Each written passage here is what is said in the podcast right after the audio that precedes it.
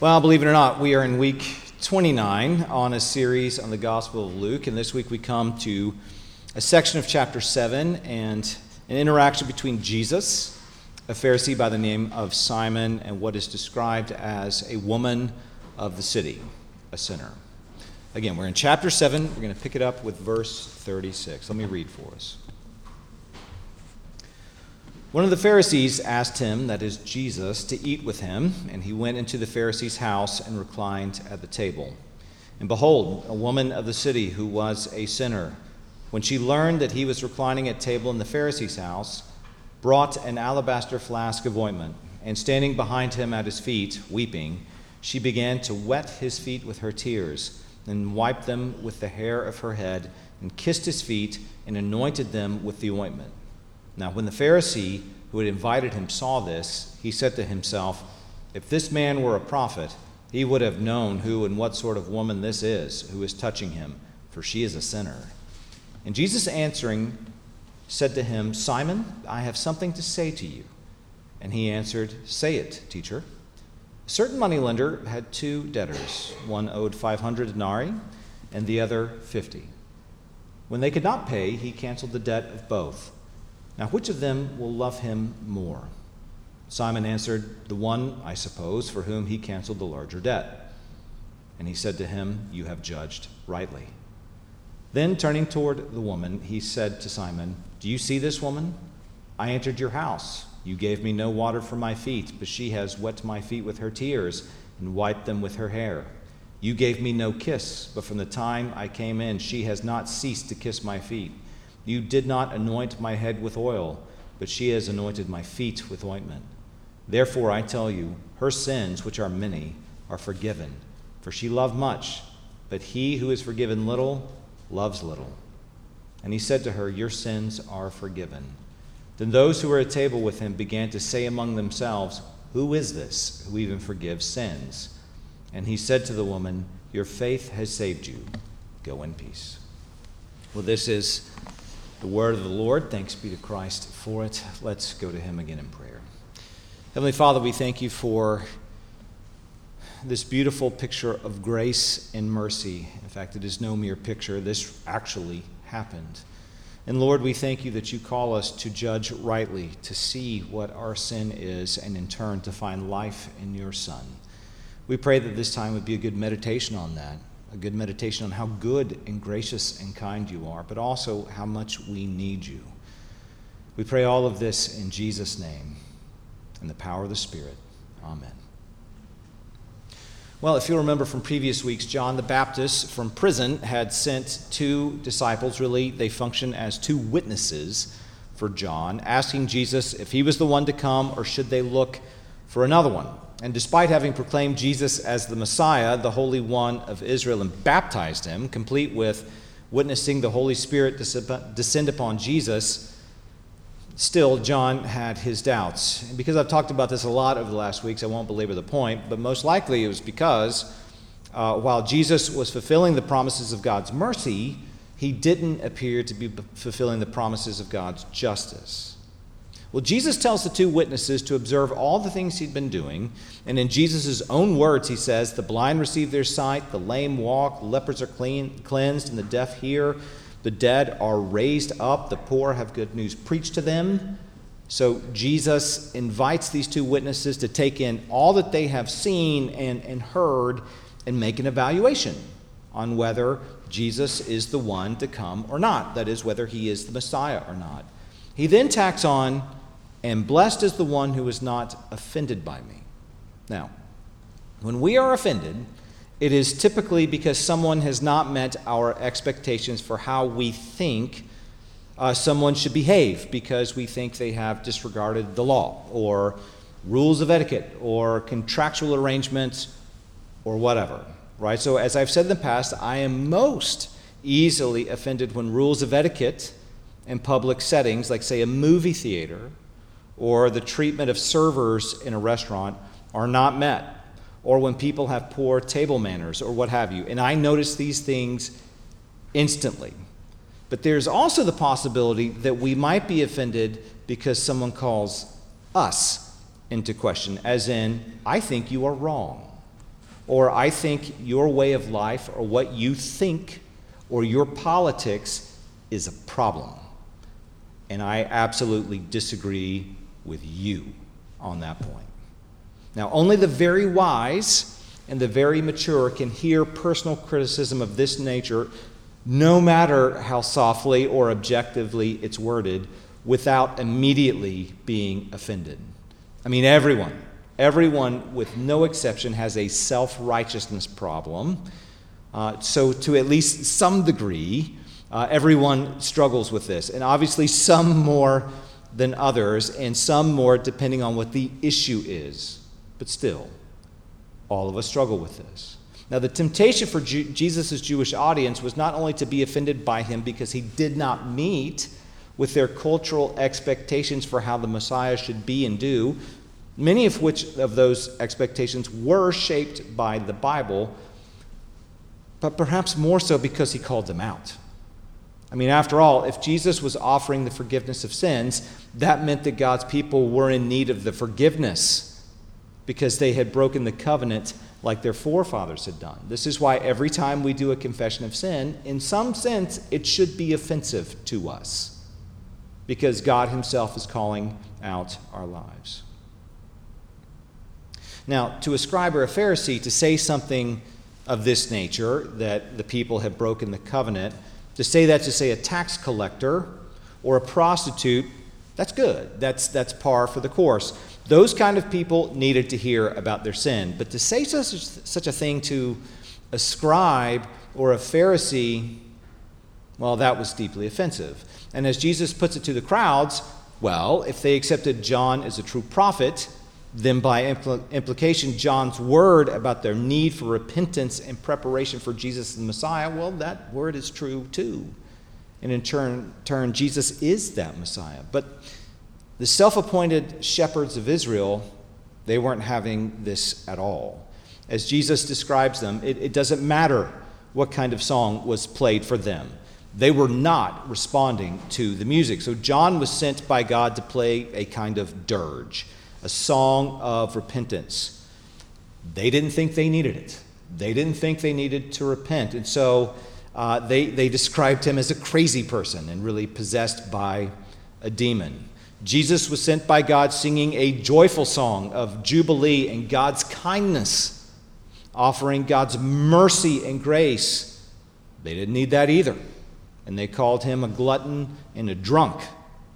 So, in other words, neither John nor Jesus met their expectations for what counts as not only a true prophet, but the Messiah himself. And as, as Luke puts it, they rejected God's purpose for themselves. So they rejected John's baptism of repentance because it was offensive to them. They did not need to repent in their own view, they had not broken the covenant. Yet, as Jesus says, wisdom is justified by all her children. Now, what does that mean? Well, if you consider Proverbs 1 7, you start to get a flavor of this. It says, Fear of the Lord is the beginning of knowledge. Fools despise wisdom and instruction. So the children of wisdom are the ones who fear the Lord and in turn listen to his voice, learn to walk in his ways, and learn to make right judgments in light of him. That means wisdom is a life of repentance and dependence on God, a life of constantly turning back to God and depending on him for everything. And at this crucial junction of history, the Word of God, the one through whom and for whom all things were made, the very wisdom of God had taken on flesh, and those who listen to him, as God the Father commands at Jesus' baptism, those will have life and in turn will be children of wisdom. But as Proverbs 1 7 makes clear, fools despise wisdom and instruction. That is, fools refuse to listen to God's word. So the question is okay, who are the children of wisdom? Who are the righteous? This leads us to our passage because Luke is going to show us exactly what it looks like. So we read at verse 36 that one of the Pharisees in the crowd, Simon, invites Jesus into his home to eat. and they recline at table. So, to recline at table at this point in history was uh, to sit comfortably at a low table. All of us are used to high tables. This would have been a table, I don't know, a foot, maybe a foot and a half off the ground with, with pillows. So you were basically propped up on one arm, almost like how you might recline on a picnic blanket out in the field at a picnic, something like that. And so the language indicates that this was most likely a Sabbath meal and that it had kind of a festive uh, feel to it, not unlike the meal thrown for Jesus by Matthew, the tax collector, earlier in Luke. So, so Simon the Pharisee was on some level taking Jesus seriously. I mean, after all, he did invite him to his home on a Sabbath, most likely to hear more from Jesus and to be able to question him, more than likely, more personally. And he does address Jesus with the respectful teacher. I don't think he was being sarcastic. I think he was being somewhat respectful of him, even as he, he holds back from calling him a prophet.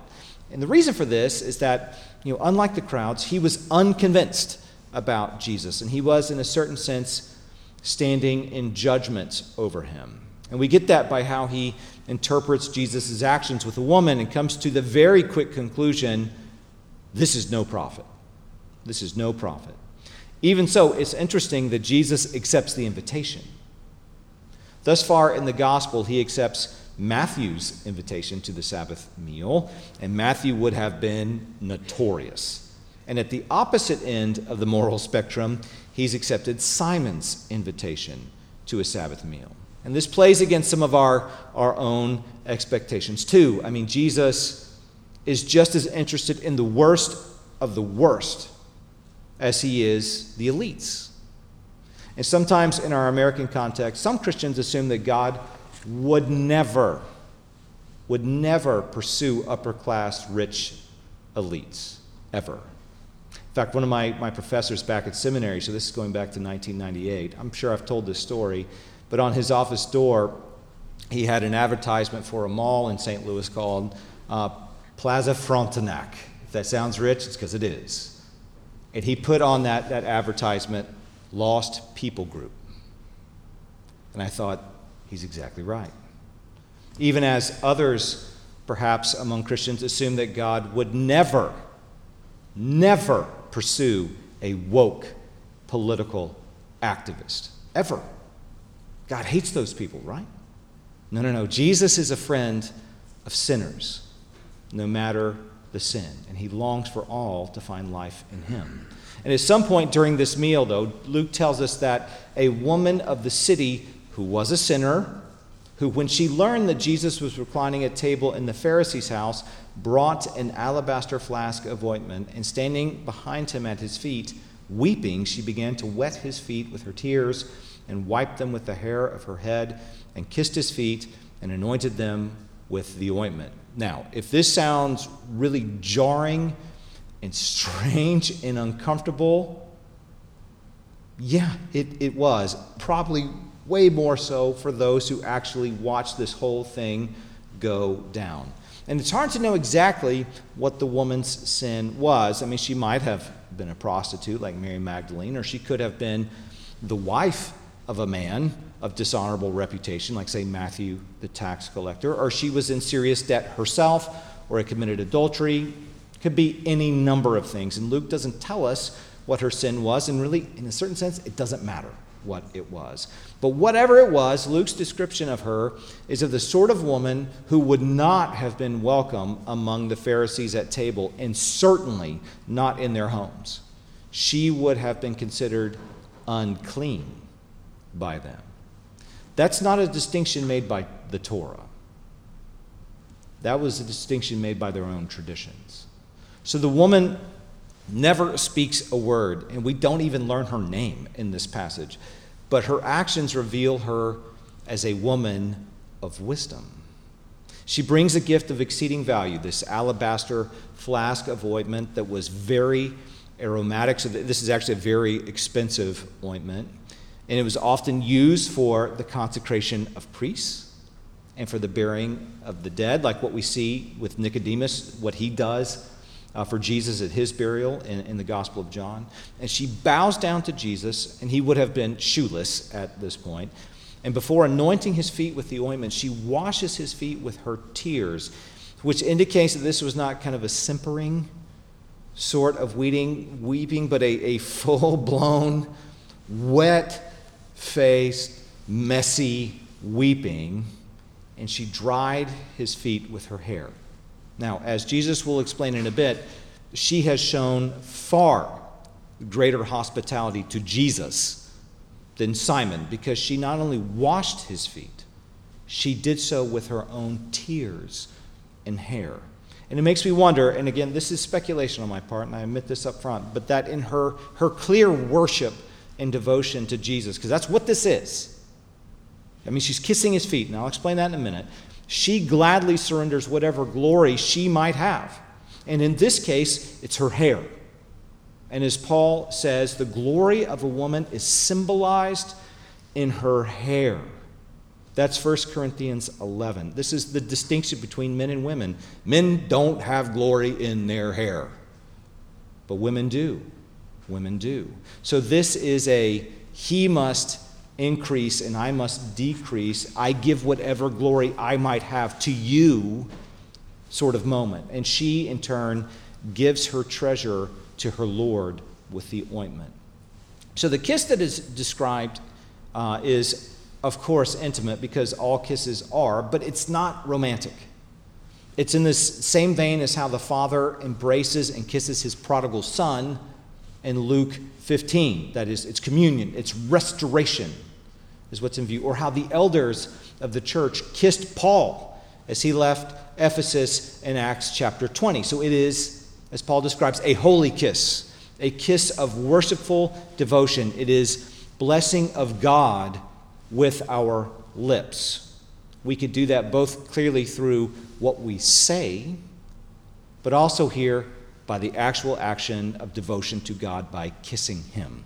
And I think what is in view here is in, in line with what you read in Psalm 2, which is a messianic psalm about God's anointed one and to be a Messiah or a Christ is to be anointed, where it says, Kiss the Son, that is God's anointed one, lest he be angry.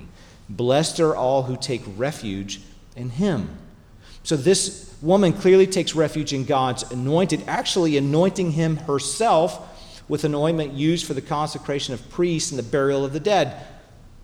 But you got to ask the question what brought this on? What caused her to do such a bold, potentially embarrassing action? Well, it's apparent from the parable that Jesus tells to the Pharisees that this woman's uh, her actions are not coming out of left field, but rather are in response to Jesus' previous preaching.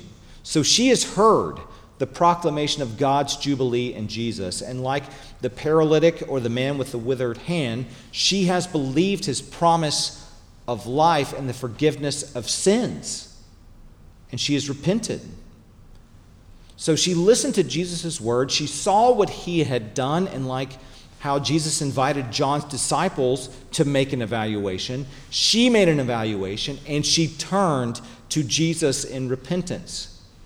And despite whatever her life had been, and clearly she was in some way notorious, like Matthew the tax collector was notorious when she heard that Jesus was in this place. Like the Roman centurion who heard Jesus was near and he immediately acted on it, she took what was probably one of her most valuable possessions, if not her most valuable possession, and she brought it to Jesus in weeping and gratitude, and she worshiped him. This is what the fear of the Lord looks like. This is the beginning of wisdom. And again, this was crazy, right? This was a crazy, uncomfortable moment for everyone witnessing this. That is, except for Jesus. Jesus didn't move to stop her. He doesn't look uncomfortable in the slightest. He doesn't say, No, no, no, no, no, this is too much. You don't need to do this. No, he accepts the outpouring of worship and affection because it was right for this woman to do this. You see, the proper response to God's mercy and kindness is always the response of gratitude and worship and love. This is what, again, wisdom looks like. So the Pharisee, however, he's offended by this moment, and in more ways than one. In verse 39, Luke tells us that watching this happen, the Pharisee says to himself, If this man were a prophet, he would have known who and what sort of woman this is who is touching him, for she is a sinner. That is, in the Pharisee's mind, never you mind the sorts of things that Elijah and Elisha did, and never you mind that previous to this, Jesus has touched lepers, which should have made him unclean, but it did not. This is not proper behavior for a prophet. Not at all. Righteous people don't mingle with notorious people, let alone no prophet would ever endure a woman like this, probably a woman at all, to touch him. But the Holy One of Israel is not repelled by this woman. He is not put off by her sin. No, like the Levitical sacrificial system, come as a man. This is exactly the sort of person he has come for. He wants to forgive her. He invites her to touch him. The Pharisee, like the nations of Psalm 2, they reject God's anointed. And over the course of Jesus' ministry, the Pharisees as a group will become more and more like Psalm 2. Like the other so called shepherds of Israel, they will rage against God's anointed one and will refuse to be under his yoke of leadership. So much as Jonah was offended by God's kindness to Nineveh. Just go read Jonah 4. I knew you were a God of steadfast loving kindness and graciousness. What an insult. Right? So the Pharisee is offended by Jesus' kindness to this woman. And never you mind that the entire trajectory of the Old Testament is about God's kindness and offer of life to sinful, wicked people. That's not the end of Jesus' offensiveness here. In response, Jesus says, Simon, I have something to say to you. And Simon says, Say it, teacher. Now, this is one of those you got to watch out sort of moments, right? Watch out and pay attention because Jesus is basically asking Simon, Do you have ears to hear? Are you able to make a right judgment? Let's see if you are. So Jesus then says a certain moneylender has two debtors, one who owed 500 denarii and the other 50. When they could not pay, he canceled the debt of both. Now, which of them will love him more? So, a little bit of context. If a denarii was a day's wage for a day laborer, that's what most scholars think, one man owed 500 days' wages, and another 50 days. So for a day laborer, either amount is daunting, right? Nearly two months' wages for, versus over a year's worth of wages. And owing really either amount of money could land someone in debtor's prison indefinitely. And once you were in prison, you didn't come out until the debt was paid. That's how that worked. Even as, as we look at this, clearly one man's debt was more, or at least more serious appearing than the other. So Simon answered, the one, I suppose, for whom he canceled the larger debt. And Jesus said, You have judged rightly. So Simon understands the parable correctly. Will he correctly judge what comes next? Jesus then turns to the woman who is presumably still at his feet and compares her to Simon, his host. Simon did not offer to wash Jesus' feet, as a servant of the true God should do but this woman not only washed his feet, she did it at great cost with great humility. Simon did not kiss the Son, lest he be angry, but this woman has not ceased to worship him and find refuge in him. Simon did not anoint Jesus' head, recognizing Jesus to be the Messiah, the anointed one, but this woman rightly recognized Jesus and anointed his feet. He then says, Therefore I tell you, always watch out when he says this right? This is his authoritative word declaring the purposes of God to Simon. He says, Her sins, which are many, are forgiven, for she loved much. But he who is forgiven little loves little. So does Simon get it? Like this woman, Jesus is saying Simon is in debt to God for his sin too. And he too needs to turn to Jesus to find life. Jesus then pronounces to the woman, Your sins are forgiven. And this, of course, causes a stir at table. And it's not the first time in Luke where this has happened, where people were offended by Jesus saying this, because Jesus is doing something only God Himself can do. Only God, as they thought, through the Levitical system, can forgive a sin and make that sacrifice efficacious. Now, as an aside, this is the point where it's easy to get tripped up on Jesus' language because it sounds here at the end as though uh, that because she loved Jesus in this tremendous act of faith and worship, that in response, Jesus, blown away by this, says, Oh, well, okay, I love you too. I will forgive you as well. As in, those who love God, God will in turn love, as if God waits on us to act before he will act. No, that's not right. As John in his first letter makes clear, in this is love, not that we have loved God, but that he loved us and sent his Son to be the propitiation, that is, the sacrifice for our sins, the atoning sacrifice for our sins. And as Paul says, he loved us even when we were dead in our sins. And then with our minds darkened and our hearts set against him, and he sought us out first. So if you look at the movement of the whole narrative, it's clear that this woman had heard Jesus at some point before this. Jesus acted first and had responded, she had responded to his preaching and was in turn motivated. I mean, really almost compelled by her newfound faith to worship him. She loved Jesus because Jesus had first loved her. That is incredibly important. That is the entire movement of Scripture. God seeks us out. We don't seek him out, he seeks us out we respond to his seeking.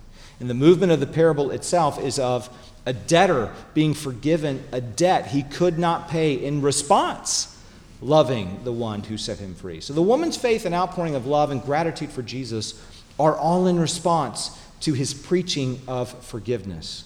So even as Simon rightly understood Jesus' parable, Simon is offended by Jesus' suggestion that Simon might be in debtor's prison alongside this woman, too. So, who in our passage is a child of wisdom? Who is actually righteous? Now, it is surprisingly easy for us to make the sort of assumptions that Simon the Pharisee took for granted as just really the way things are. You know, as Paul teaches, all sin is worthy of death, and all have fallen short of the glory of God. After all, in the parable, there are two people in debtor's prison, and they cannot get out on their own. But even so, some sins carry social consequences that are far worse than others. So, if we take Jesus seriously in the Sermon on the Mount, for example, if we hate another person, even if we never express it out loud and it remains hidden in our mind, or so we think, it's no different than murder.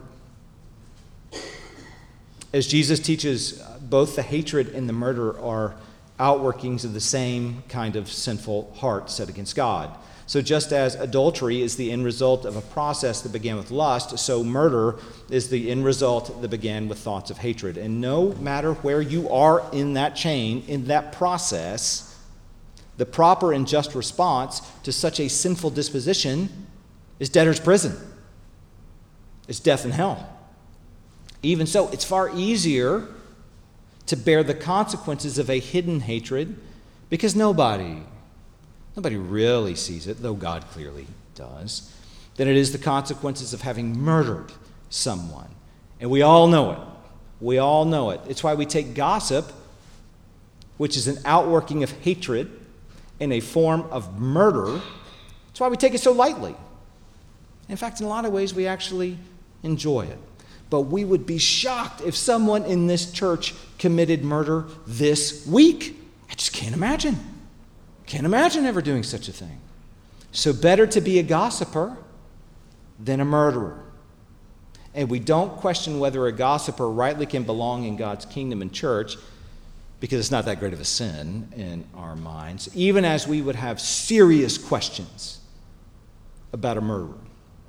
And the problem, as Simon demonstrates it, is that we compare ourselves against other people.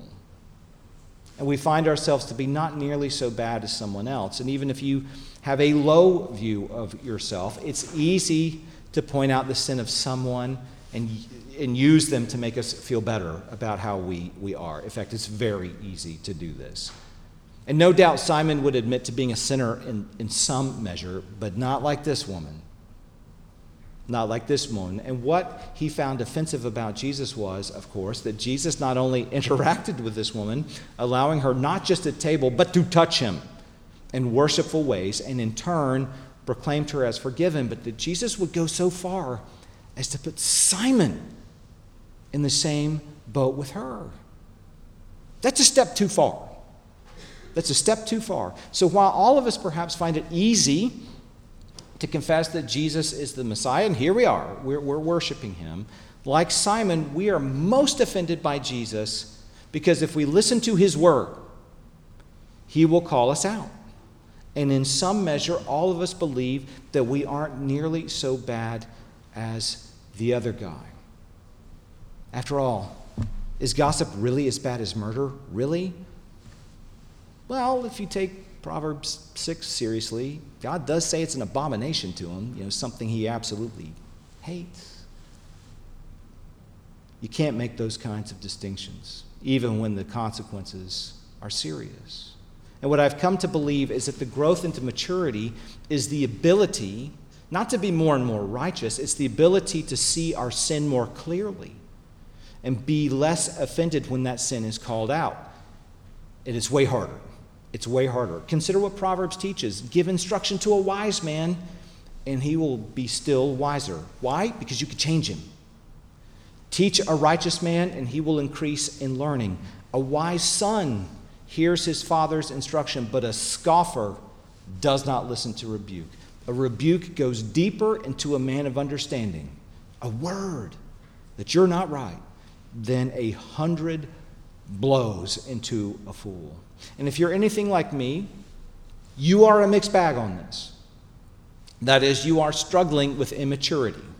So while sometimes I can be criticized and handle it well, you know, taking what is said to heart without being initially offended, there are plenty of times uh, when I have very thin skin and I'm easily offended, especially by those who know me the best and love me the most.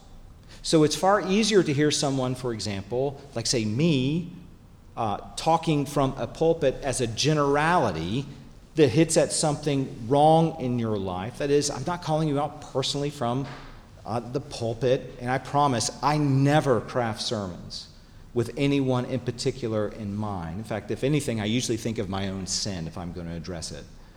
It's easier to hear that than it is to hear the same truth, but perhaps in a more particular or personalized or pointed way expressed to you by your spouse or your parent or a close friend.